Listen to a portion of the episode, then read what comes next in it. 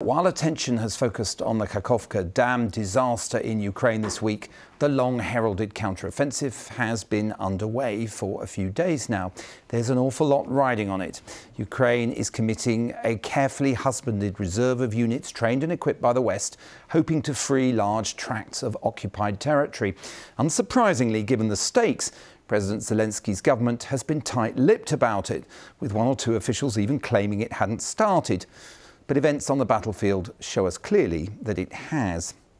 A rude reminder in her Kherson today of that wider war coming to a key phase. People trying to rescue those stranded by the flooding coming under Russian artillery fire. If the flooding has achieved anything of military value, it's to deny the Ukrainians a possible route of advance south of the Dnipro. It's moot whether they ever planned to do that, but attention anyway is now fixed further east. The key fighting of the counteroffensive launched at the start of this week is an attempt to drive southwards towards Melitopol in this area between Zaporizhia and Vuhledar, and also fighting around Bakhmut in the northeast. If we zoom in, we can get a sense of an advance that's taken place around Zaporizhia. Stills from drone footage released by the Russians this week showed pieces of equipment associated with Ukraine's Western trained reserve brigades being fed into that battle. French heavy armoured cars apparently abandoned earlier this week. And overnight, moving pictures emerged of Leopard 2 tanks, among the most precious of those Western weapons deliveries, in action on that key axis.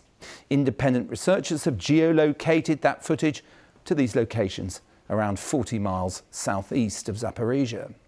And while little the Russians say about losses caused to those Ukrainian columns can be taken at face value, the basic facts that the Ukrainians have committed those units to the fight and where it's happening appear to be clear now, as indeed evidence of some losses of Leopard 2 tanks and American made personnel carriers.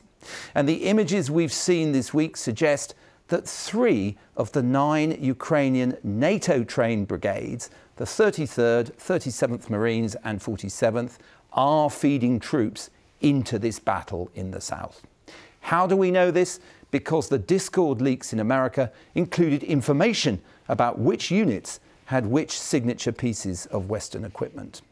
How far has the Ukrainian advance got? Well, this map, based on research by a Finnish expert, shows the situation a little earlier this week and suggests some progress, a few kilometres, but they're still a good way short of the main Russian defensive lines. But that's not the only place where the Ukrainians have gained ground.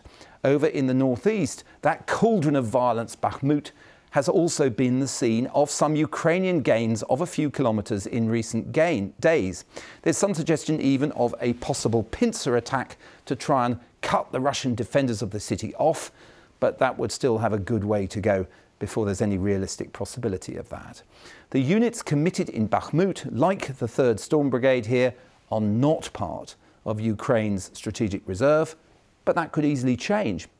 Overall, the Ukrainian military is still feeling its way if, hypothetically say, its uncommitted reserve brigades were in that shaded area, they would be able to swing south or east depending on where the greatest progress was being made.